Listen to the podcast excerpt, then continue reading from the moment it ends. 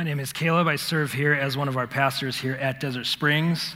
And we are continuing in our sermon series called Rhythms of Grace. Uh, but before we launch into that, I wanted to invite you. Uh, this is our 40th year as a church family. We were uh, launched in 1977. That's why there's giant 40s on the back of the wall. And uh, on September 24th, we're having our birthday party. So I hope that you'll join us here at 9:30 and 11 as we celebrate God's goodness towards us over these last uh, 40 years. And also, if you call Desert Springs your church home, and especially if you're a member uh, or, are interested in joining as a member, I would strongly encourage you to join us for our vision meeting on October 27th at 4 o'clock here at Desert Springs. We're going to be sharing about where we believe God is uh, leading us in this next season of ministry. And so we're going to talk about kind of how we are as a church and how God's uniquely wired us, and also some of the things we believe He's calling us to do. And for those of you who are committed to the mission, values, and vision of Desert Springs or are interested in what our mission, values, and vision are, uh, please join me for that. Uh, and make a point to be here on August 27th at 4 o'clock. As a people, we strive to worship our Lord. We do it every week through song, but we realize that what the scripture teaches is that all of life is worship. We are always worshiping. As created beings, as people, we are always worshiping. Uh, David Foster Wallace, an author, he wrote Infinite Jest and a few other amazing books. In his address to Kenyon College in the mid 2000s, says this In the day to day trenches of adult life, there is actually no such thing as atheism. There is no such thing as not worshiping. Everybody worships. The only choice we get is what to worship. Now, Wallace doesn't proclaim to be a Christian. In fact, I, I don't believe he was, uh, based on his writings. But he's saying basically the same thing as Romans 1.25, which says this, is that we oftentimes will exchange the truth of God for a lie and worship and serve the creature rather than the creator who is blessed forever. Amen. Our temptation, regardless of who we are, is to worship and to elevate and to adulate and to, to celebrate and to rejoice in created things rather than the creator. You are always worshiping. I am always worshiping. The question is, what or who do we worship? We're always worshiping, we're always rejoicing, we're always celebrating some ultimate good in our life. For some of us, that's sex. We worship sex. For others, it's money. We worship money. For others, it's power. We worship power. In smaller degrees, you see this in your life, in sports teams or restaurants or movies, when we have a good game, when we have a good meal, when we watch a good movie, what do we do? We go to other people and we tell them how wonderful the thing was. Have you ever done that? Come on now. You've done that, haven't you? That's worship. It's elevating something, right? It's elevating something as a good. And doesn't something happen to you when the other person reciprocates? They're like, yeah, you know what? I agree. That restaurant is awesome. And then you're off and running. You can't not worship. There's no such thing as not worshiping. There's just what or who do we worship?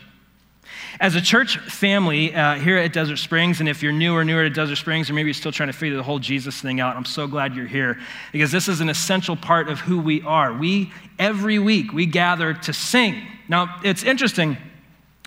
Uh, we, we, um, we call this building the worship center but I don't want you to get the impression that this is the center of worship, like I've got to be in this room in order to worship. You can't not worship. You're always worshiping. Now, what we do in this particular room is we express that through singing, but you know that singing ain't worship. You know that, right? It's just an expression. Do you guys know that? You do now. Singing ain't worship. It's not the same thing. Your, your, your heart is always worshiping something.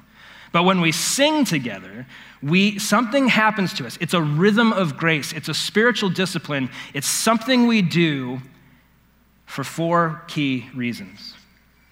When we sing together as a church family, it recalibrates the heart, it reminds us of God's goodness and grace, it reinforces the truths that we find in Scripture, and it gives us an opportunity to, re-enjoy, uh, to rejoice. Number one, it recalibrates the heart.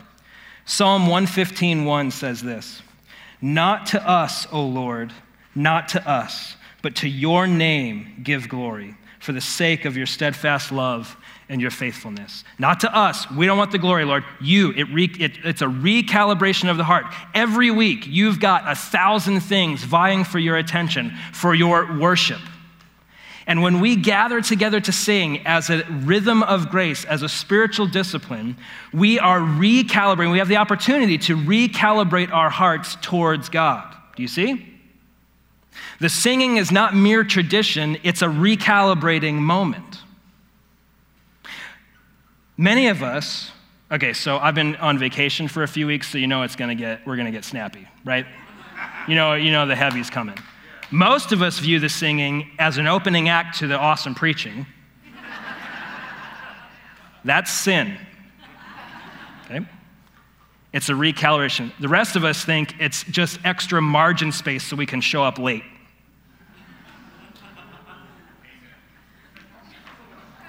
I told you it was going to get snappy, okay? 9:30 and 11 every week. And I don't mean that to guilt you, I just mean to say that singing together is a moment of recalibration of the heart. And your heart is being pulled in a thousand directions. It recalibrates the heart. It also is an opportunity for us to remind one another. C.S. Lewis, one of my favorite authors, in one of my favorite books that he wrote called The Four Loves, has this section on friendship. It's my favorite chapter in any book, and because I'm a pastor, I have to say outside the Bible. In, the, in this chapter on friendship, he, and I'm going to paraphrase kind of loosely, he gives, this, um, he gives this wonderful moment where he talks about how there's three friends, himself and two other friends, Ronald and Charles. And one of them dies. And one of the things that he notes in, that he notices is that in that circle of friends, instead of having the friend who's now living, instead of having more of him, he has less of him. Listen to what he says, right? Lewis says this In each of my friends, there is something that only some other friend can fully bring out. I am not large enough to call any one person completely into activity. Now that Charles is dead, I shall never again see Ronald's reaction to a specifically Charles joke. Far from having more of Ronald, far from having him all to myself now that Charles is away, I have less of Ronald. Do you see? Do your friendships work like this too, where when you're together in a group of friends, the other, they're bringing out things out of each other different than you could, you see? He goes on to say, In this, friendship exhibits a glorious nearness by resemblance to heaven itself, where the very multitude of the blessed increase the fruition or understanding which each has of God for every soul in heaven, seeing God in her own way, communicates that unique vision to all the rest. That why, is why an old author, he says, that is why the seraphim in Isaiah's vision, or the angels in Isaiah's vision, are singing holy, holy, holy to each other. When we gather together as a rhythm of grace, as a normal discipline in our lives, we are recalibrating our own hearts, and by singing together, we are reminding each other of God's goodness, His grace, His mercy, His love. And we're reinforcing that truth to each other. I remember sitting right here years ago. We were here for a service, and I was standing there, and I was standing uh, just down the row was a young woman who the previous year her, her infant uh, child had died. And we were getting very close to the anniversary of that death. And we were standing there, and we were singing the song, It Is Well With My Soul. Now, in that moment, she didn't know she was doing this, because most of the time we don't recognize these things until after the fact. But she was reinforcing the truths of God's goodness and grace in the midst of turmoil, in the midst of pain, to me simply by being present while we sang, because I see in her a different manifestation of God's love, grace, and mercy, right? When we're singing that song, it is well with my soul. Whatever my lot you have taught me to say, it is well with my soul. It meant something different for her to sing it than for me to sing it. And she was subconsciously, or without her even knowing, she was reinforcing my understanding of God's goodness. Do you see? That when we sing together, we recalibrate our hearts and we remind each other of God's goodness and, and elevate the different facets of God, and we reinforce the truths of God's word. But finally, it is an opportunity for us to rejoice. Oh, and by the way, in Ephesians 5:19, it says that we're to speak to each other. Now check this out. It says we're to talk to each other, we're to speak to each other in songs. When we gather together to sing, we are singing to God, but we are also singing to each other. Now, I don't mean that you should be weird and start walking around making eye contact with people like a crooner, right? Like, oh Lord, my God, Matthew, when I, we, we're not doing that. We're not singing to each other like Neil Diamond, 50 years, holla, right? He was just here. So, so half of you guys were at Neil Diamond, the other half were at Metallica. yeah. and thus we have a very diverse congregation. It recalibrates the heart, it reminds us of God's goodness, grace, and mercy. It reinforces the truth of His word. And finally, it's an opportunity for us to put into action our rejoicing, or to put it another way, it's an opportunity for us to exercise our enjoyment of God. What I mean by that is this if you have uh, been a fan of a sports team, when they win the game or they score a point, do you make an audible noise? Come at me right? You are exercising, you are rejoicing in, you are enjoying and communicating that enjoyment to everybody else. You with me? If you have a good meal, do you make any noises? Now, dads, tons of dad jokes there. Let's just let's keep it on the up and up, please. You say things like, mmm. Hmm? What's that? That's rejoicing. That's, that's using your uh, vocal cords to communicate your enjoyment of the thing. Do you follow? Uh, Jonathan Edwards, who's an old school theologian, he says this. I'm going to paraphrase. He says, God glorifies himself in two ways. Number one, by appearing to our understanding. That God glorifies himself when we think, when we think deeply about the truths of God's word.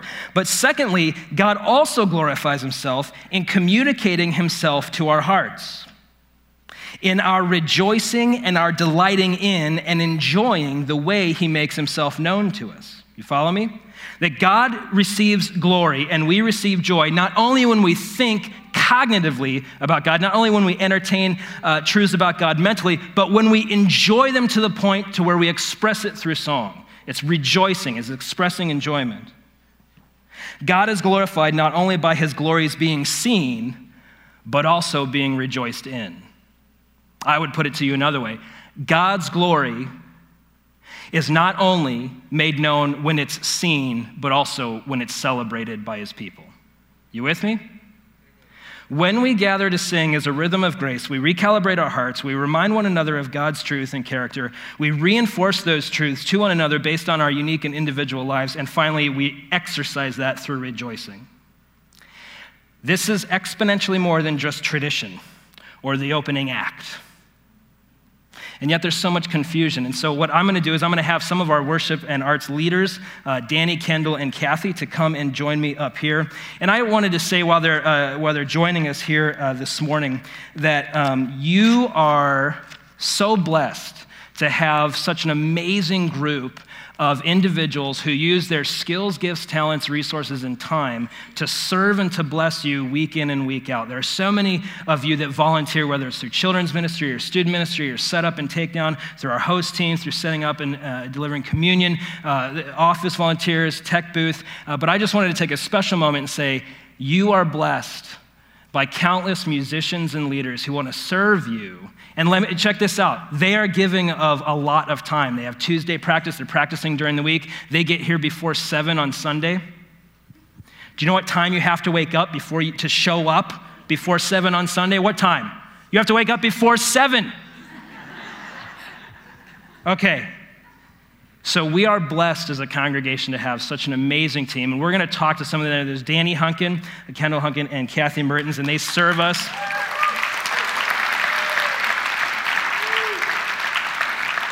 And so we're going to talk uh, just and, and kind of get from their perspective um, uh, just a few questions here, and then we'll continue in worship together as a church family. But uh, my question for y'all is what is worship? I'll answer that one. Um, so, if you go to the dictionary, worship is reverence or awe for something, and we know that God is worthy of our awe. The, the Bible says the rocks cry out, like we are made to worship, like you said. But for me, worship as a discipline and worship on a Sunday morning in this corporate setting really becomes an act of focus because there are so many distractions, there are so many things going on in my life that, that it has to be a choice for me on Sunday morning um, to just to turn my heart, turn my attention towards God and who He is and what He has done, and, and that in turn brings true worship hmm. in, to the whole congregation and in our hearts. Worship's always been a response for me ever since I was a kid a response to God's love, a response to God's grace, um, and understanding that, and then and singing and worship. I, I, I felt like I could do that and, uh, and do it well, so I felt like I gave a, a gift, a sacrifice of worship to the Lord by singing. Uh, for me, um, I believe that worship is a lifestyle. It's not just on Sunday mornings when we come here. Um, it's throughout your entire day. Um, I believe that uh, there's so many elements that um, are in worship, like baptism, giving, uh, going on missions trip, or just being that positive light in people's lives. Uh, in John 4, it talks about being the true worshiper, and that's worshiping in spirit and in truth. And um, I believe that's not just in the church, but it's when people don't see you. It's when you're in secret. And so it's throughout your whole. That's good. And what, um, how is it that worshiping through song has shaped your faith over the years?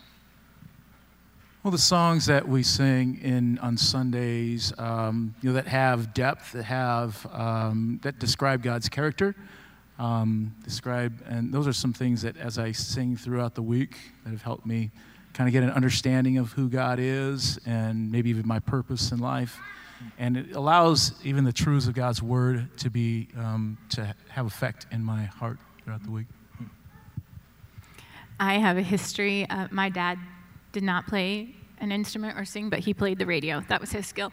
And, and he used to wear out cassette tapes of his, his song of the moment. And I feel like songs are a memorial. I can go through my history and I can point to certain songs that, that spoke to what I was going through at that time and um, were an encouragement or just a, a way to rejoice. Hmm. That's good. It's interesting, Danny, even as you're talking about the, the words. Um, and you guys all can you guys all know this but you're not going to tell me that everyone remembers the songs and nobody remembers the sermon. And the, the uh, right the, the songs are a memorable sermon. And so just to your point about them being deep and lyrical i mean have, it's happened to me countless times where i'm reminded of a truth or of god's character or of god's goodness not because i'm quoting some pastor i heard or preacher i heard. I'm, it's the song right? It just sticks with us. And so i think that it does shape us more than we give it credit for. What do you think the value of singing together as a congregation is? What's some of the values? Um, for me, being as a congregation, like worshiping as a congregation, is one of the things that made me want to be a worship leader. Um, and that was solidified when I went to this church down in Tempe. It was like a young adult college group kind of thing. My first time there, I was up like close to the stage, and everybody started forming a mosh pit. And I was like, what is going on? and then the music started, and everybody was jumping around and just like pushing each other and stuff. It was a lot of fun. And then um, there was like a reflective song that came on, and people were crying and just raising their hands, and some people were even praying over other people. And just being surrounded by that, I was absolutely in awe of God's glory, and God's grace, and just seeing every individual at like different walks in their life, all coming together and just worshiping this God. I was like, this is crazy, and I wanted to be a part of that as a career and just leading people through worship through music. So um, I believe that congregation worship is so much more like so much more of an experience than just listening to a Jesus song in your car. It's like you can feel the love in the air, it's so tangible. I know my team um, has talked several times before about how some of our most powerful moments of worship are when we are, are up here playing and singing and we feel like our hair is getting blown back by the worship coming out of your mouths and your hearts. That is one of the most powerful experiences to hear 250 or 300 people unified worshiping God together. And I think that's amazing. From up here watching that, it's one of the most powerful things that I've seen. In um, Hebrews 2 12, it says, I will tell of your name to my brothers and sisters. In the midst of the congregation, I will sing your praise. And it's interesting that there's this um, mutual component where we're speaking to one another, we're praising one another, but it's done together in a congregation. I think one of the other things, too, is um, you, for those of you that call Desert Springs a, a, your church home, you're, you're a weird bunch. Um, there, as best I could tell, we're all, like, there's not a common thread of background or socioeconomic uh, or, or, or, racial um, thing unifying us. Like the reason, like there's nothing keeping us together. Uh, most of us don't like each other naturally. And that, that's biblical, by the way. Is, um, that the thing that binds us together is not our common affinity, but Christ, Him crucified and resurrected. And, and I think one of the things that uh, is so fascinating to me is um, when we as a congregation sing together, it is an, a physical expression of unity in the midst of diversity. Unity together in love for one another, and then unity in our praise and adoration of the Lord. And I know not all of us uh, understand all the songs, or we, we might not get down with it, but it's a moment, a physical manifestation of the unity in the midst of diversity. And I, I don't think you guys should do mosh pits because I have an insurance premium uh, um, that's you know a little high, but even in the midst of that, it's fascinating because one of the things that's uh, sad to me, and I know to many of us today, is that many churches, uh, church families, that unity begins to dissolve. And one of the reasons it dissolves is because they're angry at each other over music. And we allow musical stylings or musical preferences to become divisive within the church.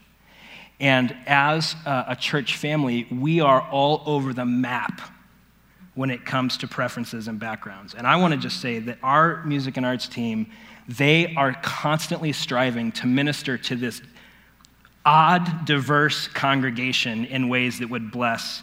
Uh, that we can bless one another. And so I, I, just want you to know I know some of us are frustrated, some of us are confused by how different things are. I want you to know that the heart of this team is to serve you and glorify the Lord in the best way possible. There's a lot of factors that go into that, uh, but when we sing together, we are in unity to, with one another because of the Lord, and it's an expression of that. And so I, I think it's important for us to be a part of that week in and week out.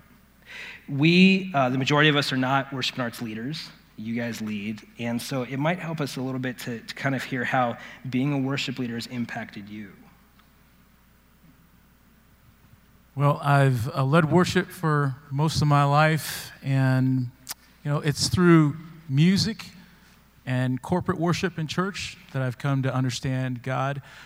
But that has transcended even this building and this room and this experience to where I see and hear God um, even throughout every day. But the practice of doing this week in and week out and expecting to hear from God here with our brothers and sisters has led my heart and mind to, to a place of expecting to hear from God every moment of every day, expecting Him to show up. Uh, for me, one of the things that's impacted me as being a worship leader is to learn how to be humble. Uh, that Sunday morning is not just a performance or a gig, it's worshiping our Lord and Savior and leading you guys in worshiping our Lord and Savior. Um, so I think one of the best analogies that um, I was taught was that uh, being a worship leader is supposed to be like a window into like just catching a glimpse of the love and glory of Christ.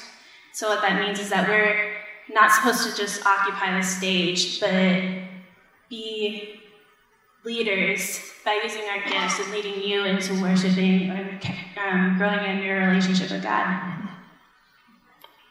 It's interesting. Um, we live in a culture that assumes that excellence, when somebody performs something excellently, we assume that they're just craving adulation and praise. Uh, so here's something interesting to think about. Now, uh, Psalm 33 3 says this Sing to him a new song, play skillfully on the strings and with loud shouts. That throughout the scriptures, this, there's an elevation of being skillful at what you do, whether that's where you work or if you're a craftsperson with your craft, uh, if you're a lawyer, it's doing that well, uh, using your gifts and, and doing and using those gifts to serve one another skillfully is elevated. And when our, when our leaders, when they're skillful, uh, then they become windows. It's really when um, somebody takes this role, and I'm going to speak on their, I'm going to speak embarrassingly about them. When they're putting in 30, 40 hours of practice to nail that song, it's not so that they are elevated, it's so that they can be windows. But when, when there's some sloppiness or a lack of care or a lack of concern, that's really when we get noticed. I used to play the drums, and when I wasn't on, I could feel you people judging me. right? And I knew I was gonna, you know, Danny was, I don't think, did you ever, I don't think you were the leader when I was doing it, but, you know, I knew the leader was gonna have a talk with me after. And, and it just, it, it, it, you know, it, it hurts the whole. And so when they practice skillfully, uh, the other thing I would say in Psalm 144 9, it says, Sing, uh, I will sing a new song to you, O God, upon a 10 stringed harp. So if we get a 12 string guitar, biblical. Just putting that out there. Danny, especially for you, but you guys can chime in as well. When we think about the lyrics of the songs, how important is it selecting those lyrics and, and what goes into your process on that? Well, yes, lyrics are really important because they were impacting me at an early age. The songs that we sang, um, you know, the lyrics are what carried me through whatever I was going through in life. So, um, you know, I, in school, we learned about objective lyrics and, and subjective songs as well. Objective and subjective. And so, objective lyrics state a truth of who God is, or an absolute. And subjective truth was experiential, what I was going through. And uh, we see in the Psalms that both are in place in the Psalms. Psalm 23 is, The Lord is my shepherd, I shall not want. That's a subjective thought. Psalm 150 talks about the Lord, He's almighty, and He's be lifted up. Sing to Him a new song. So it's a balance of both of those. Objective and subjective truth, I believe, is healthy, and, and not necessarily focusing too much on, on objective truth. God may seem cold and, and far away, and focusing too much on subjective truth may cause us to look at ourselves as the answer to whatever we're going through and forget about God. Yeah, that's good. And I know that our team puts a lot of thought and work into, I mean, month, literally months out thinking about the songs that are used on any given Sunday, that they're corollary to the message, the corollary to the scriptures that are read, corollary to the theme. And so I just really appreciate the work that, that this team puts in uh, to service. Would you thank them for uh, their time here this morning?